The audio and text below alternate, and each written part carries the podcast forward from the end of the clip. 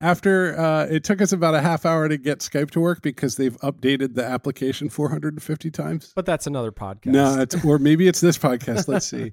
Good. Yeah, we should talk before they take away my uh, my authentica- authentication and we end up in silence. That's true. again. I think we've only got like five minutes before Microsoft realizes what pushes we're an doing. update.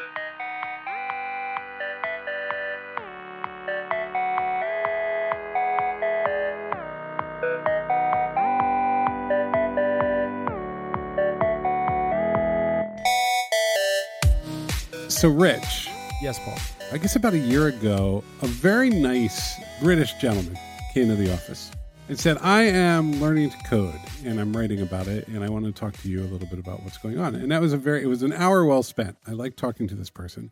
Turns out, So wait, just to understand the framing, a, a non-programmer. This wasn't a college student. no, this is this is an adult. This is an experienced Okay. person who's been around for a while who said, I want to, I want to reboot and I want to figure out where to go and I want to, I want to write about it and talk about it.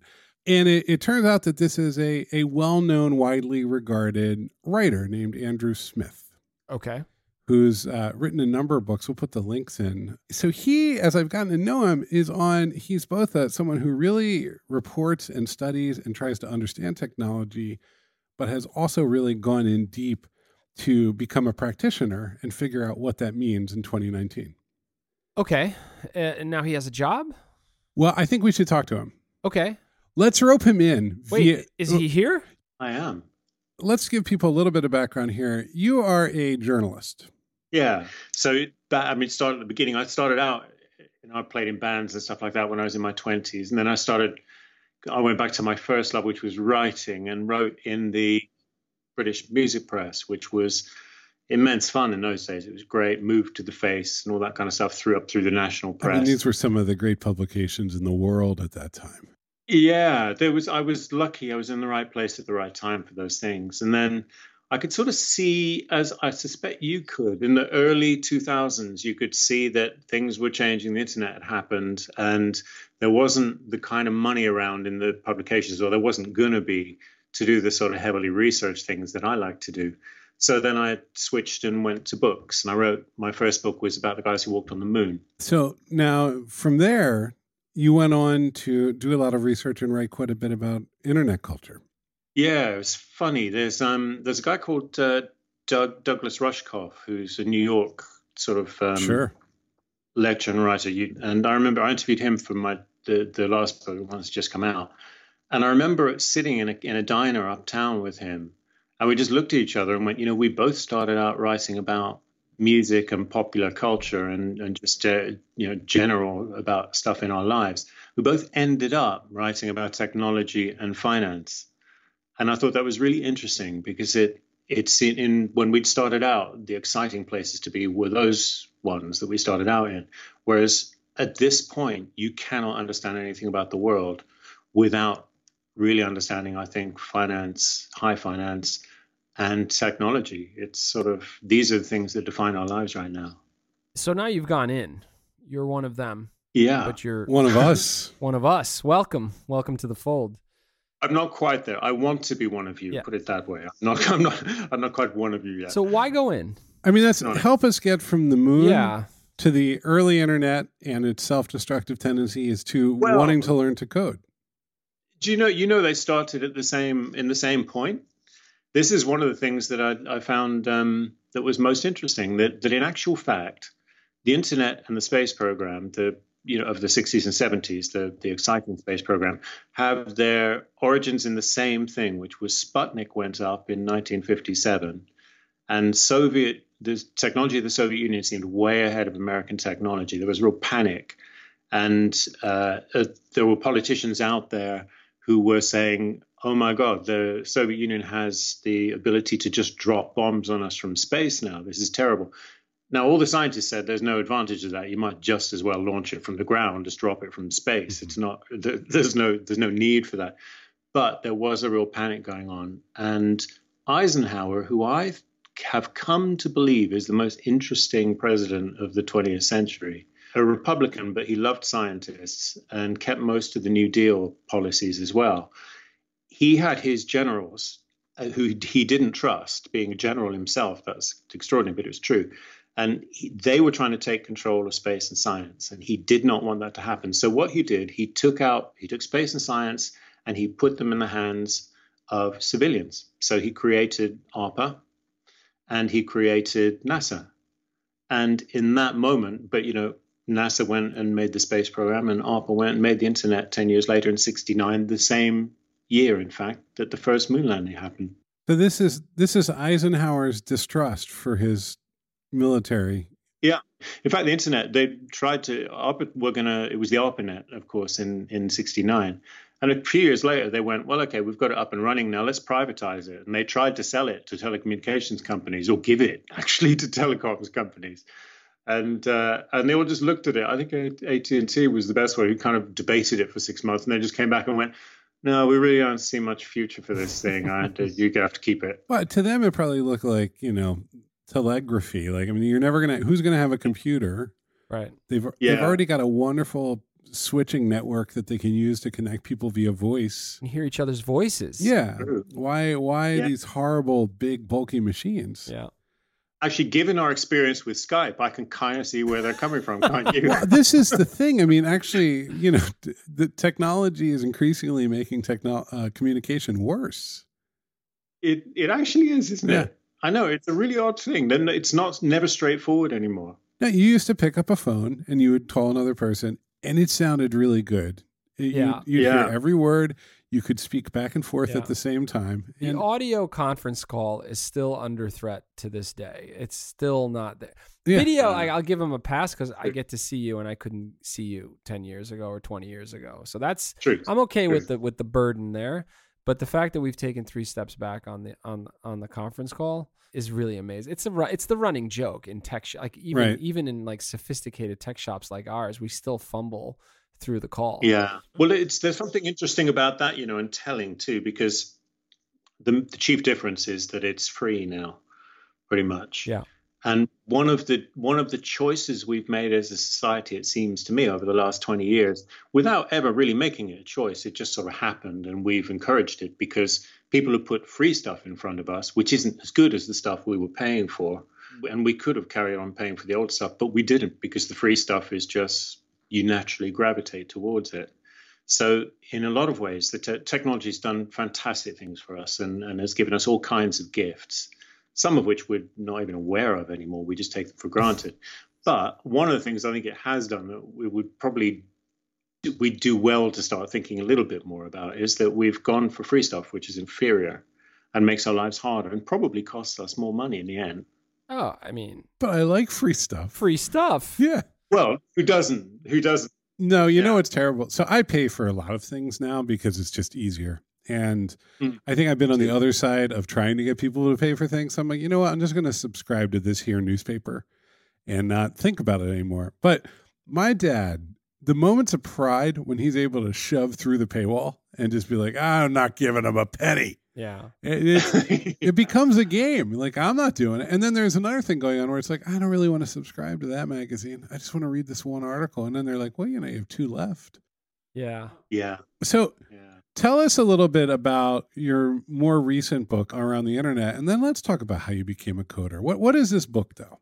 Uh, the, the sort of end point of the book, it's about the dot com crash mm-hmm. in 2000 basically Web 1.0, the first iteration of the web. And this is totally wired. We should tell people the title of this. This is totally wired. It's called, yeah. It's and it's um, a mysterious thing because the story at the time was that all these kids who were running the dot coms through the second half of the 1990s, chiefly because they were the only ones who understood the internet, and there weren't very many of them, even the young ones who did at that point. The narrative has been that they it went to their heads. They got stupid. They started spending all this money on air on office chairs and first class travel, and they just tanked the whole sector. This turns out to be really not true. This is not what happened at all. That did go on, but that doesn't account for the fact that uh, basically an entire industry just disappeared in the space of a few months. So it's about that, and it's about that wild first phase of the web where No one knew what it was going to be. From between about 1995 and 2000, 1995 being the point at which Netscape went public and the money started to, to really come in and people were setting up companies. And it's about this extraordinary period. It was likened to the 1960s a lot of the time, the second half of the 1960s, in that there were no rules. Everyone was making it up. You could try things and people would let you. And there was, in this instance, there was investment money pouring in mostly from people who didn't really understand what the internet was. So that it meant you could you could take it and you could run with it. And so the book's about these kids who basically found themselves in that position because they'd arrived in New York and there was a massive recession on in the first part of the 90s. So they were all kind of working in bars, doing ramp poetry, playing in bands, you know, those sorts of things. And they all gradually discovered the the internet and the web when it when it arrived. And so they thought it was interesting. The joke was this is going to be bigger than CB radio. Right.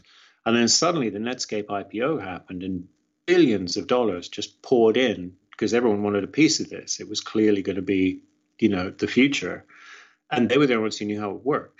So all of a sudden, people were just handing them money and saying, just do something. We don't even care what it is, just do it. You know what's fascinating too? When you look at the lists of the big early sites, and it's some of these players, right? It's Den and Pseudo and, and these very young, creative, very full of themselves. I remember it. young sure. people. But the, the prototypes that they were putting down were the things that later became the multi, multi, multi billion dollar businesses. Like it was video experiences. I mean, you can see like the the DNA of Netflix, YouTube, all the different mail services, you know, all those all those sort of like those experiences that now are starting. I mean, you know, as we're recording, there was just a huge Apple event where they're talking about how they're going to become a more and more of a content and storytelling company. And it, yeah. that universe was really well predicted by the early, uh, by the mid 90s. Well, I think people didn't give a shit, right? They like, you know what? Here we are. The world is this. The world is ours, and everybody overshot. Everybody's like, of course you're well, going to watch you, a movie on your phone. You assume, well, there was no phone. I know, but you, they're still the saying it. They're walking around saying, "Oh, it's going to change. The whole game's changed." It's funny what you can't predict because they predicted accurately that like people will watch stuff on on you know you, digitally, yeah. but they couldn't predict how long it would take for high bandwidth. Oh, do you know what I no. think about sometimes? That was a problem. Alone. What do you think about Rich? uh, real player.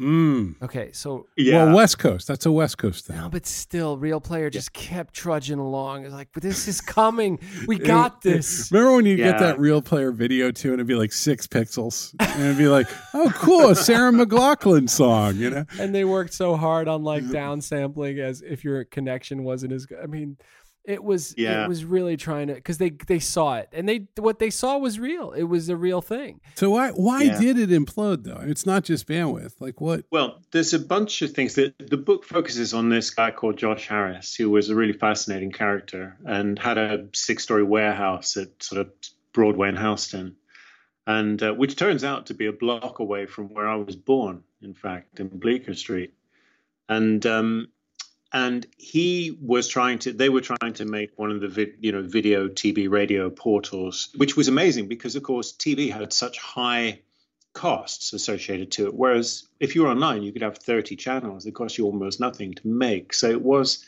it was radical. And they did see all of this coming. Broadband took much longer i think than most people thought. Yeah. but the reason it fell apart was not really to do with the young people doing it. When I when I dug down, because it was a mystery to me, it, I couldn't see why, you know, the the things the things that the the kids running the companies were doing. I couldn't see how that added up to just destroying this whole sector. I mean, it's trillions of dollars that was wiped up from the economy at that point. Except that, as Douglas Rushkoff pointed out, money is never wiped away. Someone sells on the way, you know, someone has sold stuff on the way down, so the money just goes somewhere else. But essentially, the investment bankers used the dot coms much as they would use subprime mortgages later on. They used them as investment vehicles. When a company went public, uh, and most of the young people running the companies really didn't understand the IPO process at that point. But in 1999, there were hundreds of IPOs. You know, we get excited about there being four a year now. Yeah. But there were. I remember that it was hun- wild because the tombstones would show yeah. up, the little picture, the little uh, announcements, and there were yeah. so many. Yeah.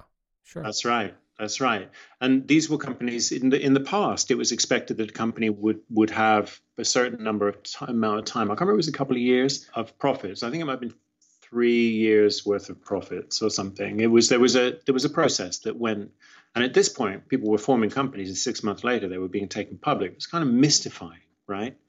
And what was happening was that the investment bankers who were organizing the IPOs were just slinging these things at market uh, there was a pattern to the IPOs that year too, which is that they would start with a low price, say $17 a share. There would be this huge demand, and often the, the opening of trading would be delayed. And then through the first day, the price would just escalate. So it might end up with $90 a share, right? And then it would come down again. And then the company would be stuck with this massive valuation. It would mean that they could never borrow money again because anyone who was thinking of investing would look and go, well, that share price is looks so high yeah. and that valuation is so high, we can't we can't invest more. What was happening was the investment bankers were giving shares at the low opening price to friends and family and uh, and to favored clients. And they were agreeing this process called laddering, where they were agreeing to buy and sell amongst themselves through the afternoon. And so it would the price would be driven up and up and up and up eventually the public would get to pile in. So they'd all pile in at the higher level, at which case all the insiders would get out. And so the public would end up losing money. It ended up there was a big overhang because, of course, the people who worked for companies, the friends and family of the people who worked for the companies, there was a thing called a lock-in, which I think I assume there still is, where you couldn't sell your your own shares for about six months. Mm-hmm. Now, the investment bankers and their favorite clients could. They could sell on the same day. But if you worked for the company, you couldn't. And there ended up at the beginning of 2000 being this massive overhang where there were a whole lot of shares which were suddenly going to be available to be sold coming out at the same time, by which time most of the insiders had got out. And then, of course, the, the market crashed. So there was a transference of money from the public through their pension funds, mutual funds, and, and investments to the finance industry of trillions of dollars.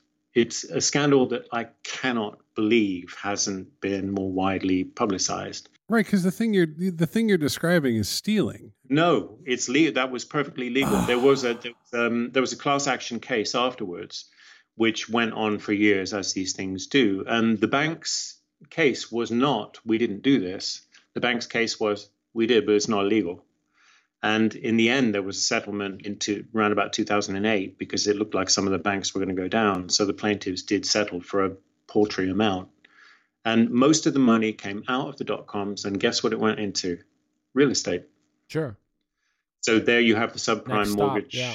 Basically, it was a dry run for the subprime mortgage crisis, which happened in 2008. What's the next? What's the next crisis, Andrew? The next one. Yeah. Oh God! I mean, who knows? I don't even know what they're doing now. it's not tech. tech is over. Parts of tech are overvalued. I don't think so. No, no. Tech's been done. Tech's been done. I think the raw speculative energy around blockchain is sort of sec- segmented off from the rest of the economy. Yeah, yeah. That's its own island. I mean, it's always real estate. Yeah, it's so big. Real estate, yeah. you know. Yeah. But wait, hold on, Matt. So you you saw that people went to the moon and became sad, or or had yeah. unusual experiences you saw yeah. that the tech industry was utterly vulnerable to every kind of manipulation and then you thought to yourself and then they became sad they became sad you and you, then you thought to yourself i should really learn how to code yeah make me sad yeah, yeah. he's seeking out sadness again what was the what was the motivator there yeah well, the, the the motivator there was uh, kind of like most of the things I do, I guess, and it's curiosity, isn't it? Mm-hmm. And what what I tend to be looking at if I'm if I'm looking around the world and there's something that I think I don't understand. So in 2008, one of the thing, one of my motivations for Totally Wired was because I looked at the stock market and I thought this makes no sense. I cannot see how this makes sense. And then I looked at it a bit deeper and still thought that doesn't make sense. And then I looked at it a bit deeper and saw actually no one else seems to understand this either. So clearly something's going to happen here. And with code, it's the same thing. I mean, there's almost nothing we do now that isn't mediated by code. As you guys know, I didn't tell you, but it turns out to be such a fascinating world, which, like most members of the public, I really didn't understand anything about. Mm. And, you know, just to be able to, I remember the first time I was able to just look at a line of code and understand what's going on. It was so exciting. It was like being able to play a line on the guitar for the first time well, or a song. You're seeing what makes the machine run. I mean, it's a hell of a thing. Yeah. My own interest stemmed actually from something I wrote when Bitcoin, you know, was just beginning to make waves amongst the people who followed these things and knew about them but it was still very, very much a cult. And I thought that looks fascinating, and did in in the end manage to persuade someone to let me um, write an article about it. And one of the things that it was about was, of course, who is this Satoshi Nakamoto mm. character? And when I was looking at the evidence, there, there wasn't much evidence, but there was a lot of code. And I was talking to uh, programmers saying, well, you know, here we've got all this code. Is there anything we can learn from this? And they all started talking, discussing it like literature. And I thought that was so interesting. The language he used and why, you know, he, she, they, we don't know still. Why would you use different languages? How how are they different? What are you know all the all the things that someone said they thought it was in C and someone said but we don't think he's a native to C++. It doesn't write, and the way that the way that the code is written suggests that maybe learned in the 1980s, so not not not really young. And I just thought that was fascinating. Well, that's going to trigger all the journalist part of your brain, right? I mean, it's just sort of, well, sure. especially as a writer, as a thinker. So, so wait a minute. Now, a year ago, you know, or, or thereabouts, I talked to you, and you were really figuring it out as you went. You were, you were early days, maybe some Python, not sure about language. I, I think I told you, like, you know, figure out how to build a website, figure out how to build something. Yeah, yeah. Where'd you end up? Where are you now? Well, well I'd made some forays at that point into JavaScript, and when I when I first saw mm. you the first time I, and um, I didn't love JavaScript, and and so that I realized after a while that the aesthetics of it does sort of matter to me. It probably shouldn't, but it does, and I ended up with Python, which in fact I think you initially suggested Python, and I ignored you. Sure. I, can't remember why. I think it was because the, I'd got into my head that if I was going to try, you know, web development, then JavaScript would be the thing. Don't worry. Which, I, which... We run a company. I'm very used to being ignored.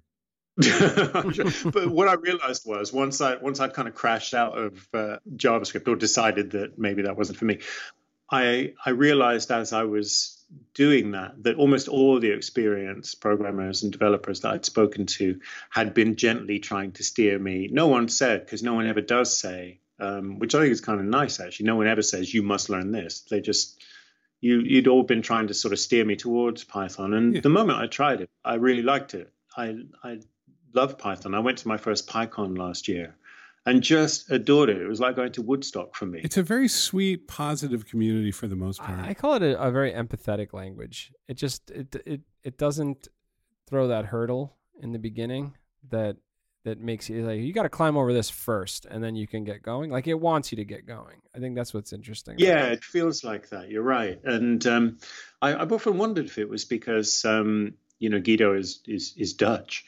and it's just, there's right. kind of seems quite Dutch to me about that language. It's not not a language for showing off in, is it? No, it's, no, no. In fact, they're they're very. It's been very new features and exciting new things don't land in Python very often because mm-hmm. you're supposed mm-hmm. to be as explicit and obvious as you can in your coding style. Yeah, yeah. Right. But there's right. some very sophisticated stuff in Python. No, you can do all the real work in it. Yeah. It's just not like yeah it's intended as a communication tool as well as a programming language. Yeah, which is probably what appealed about it. And I, I love the community. I, it's I unusual. I, you know, a lot of the listeners won't know this, but like the languages have their own worlds and their own cultures around them. And oh god, yeah, yeah, like Python is is is very tries to be friendly. Like like it's anything. It's a bunch of nerds, including me, so people can be prickly. So Andrew, what what are you doing now? Are we going to hire you? Should we should we hire you yeah. now? Are you ready to come work? Where do you see yourself in two years? I could I can make um, a really good cup of tea if that if that helps.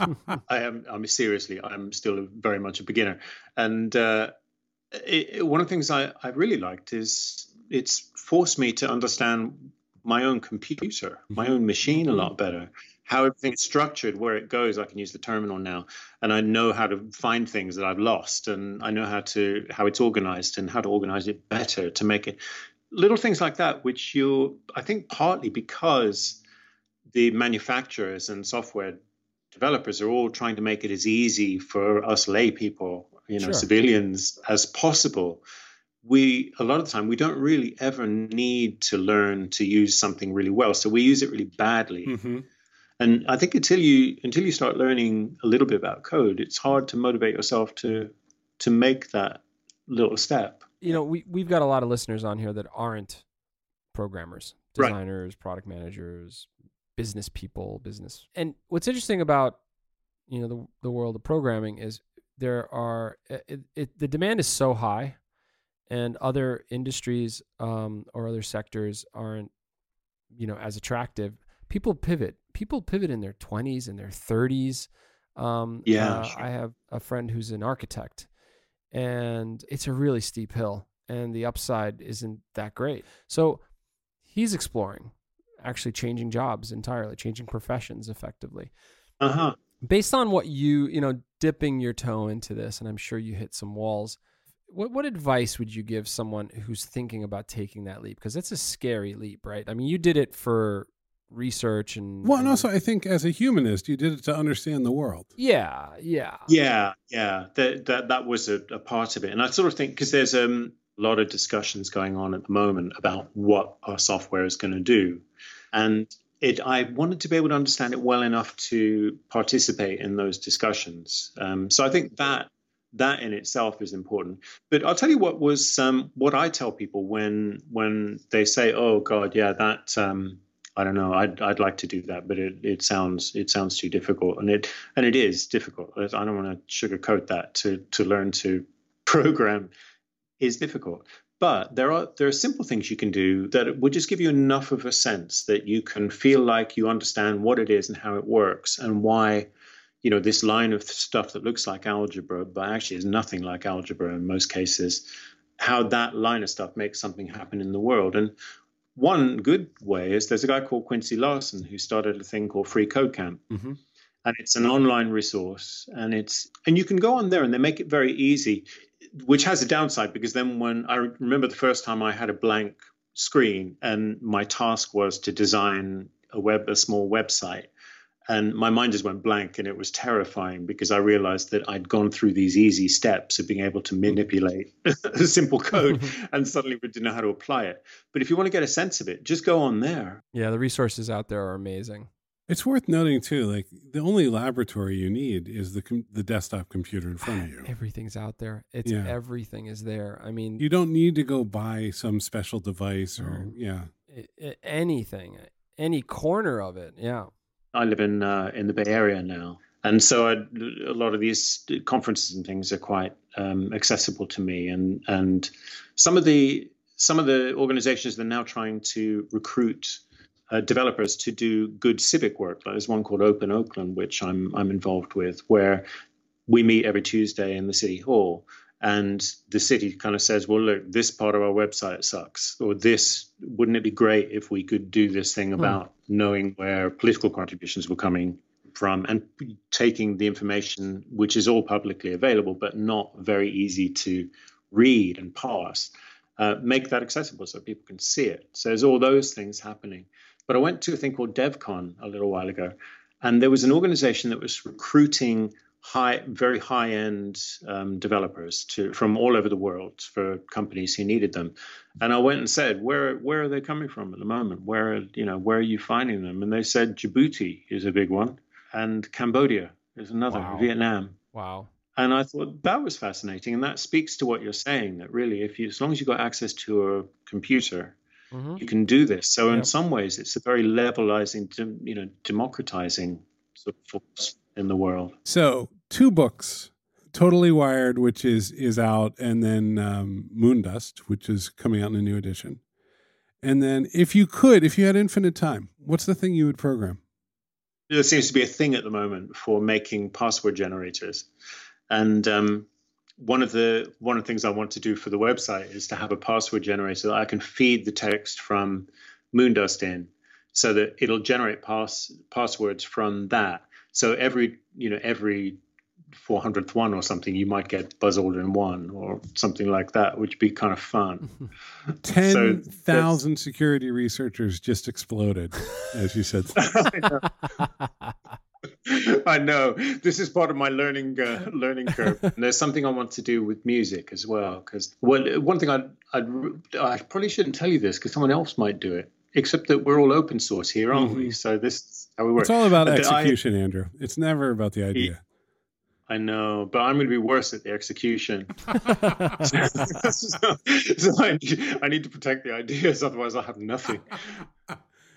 what, yeah, what it is is uh, I don't know if you do you listen to music when you work constantly. What I'd love to do for my own website is to have a, a sort of page and an app where I could share that and where other people could share it, and we could all we could all be bringing in the music we like to work to mm-hmm. and with and what works. And then if I could somehow connect with the Spotify API, which must be possible, I couldn't do that now probably without it taking me a week. But then we might be able to have a way of sharing it and then sampling it and listening to it. So it could be this little community of people who use music when they work and share it. And I think that would be a lovely thing. And the reason I like that is because I wish someone did that. I wish there was a site that I could go to where that would happen, and there isn't, as far as I know. That's usually the best so, reason. That's chase an idea. It's a true motivator. When you want the thing, is it's the best motivator. Yeah. Well, look, we're here to help. So when well, thank you very much. I will very happily take you up on yeah, that. Come, come see it's, us. Um, and everyone who's listening needs to go and and buy some Andrew Smith books. No, you don't need, you need to. to. I can just tell you what they say. Don't. Yeah, just send me an email. I'll tell you what they say. You don't need. To. don't. That's that's very British of you, but we're you know let's let's sell these books. I know. My, my publishers just make a note, right? Yeah. To, okay. Get rid of this guy. Andrew, thank you for coming on Track Changes. It's a total pleasure. Thank you for having me. Thank you, Andrew. Hey, Rich. Yes. Nice to see people learning new things.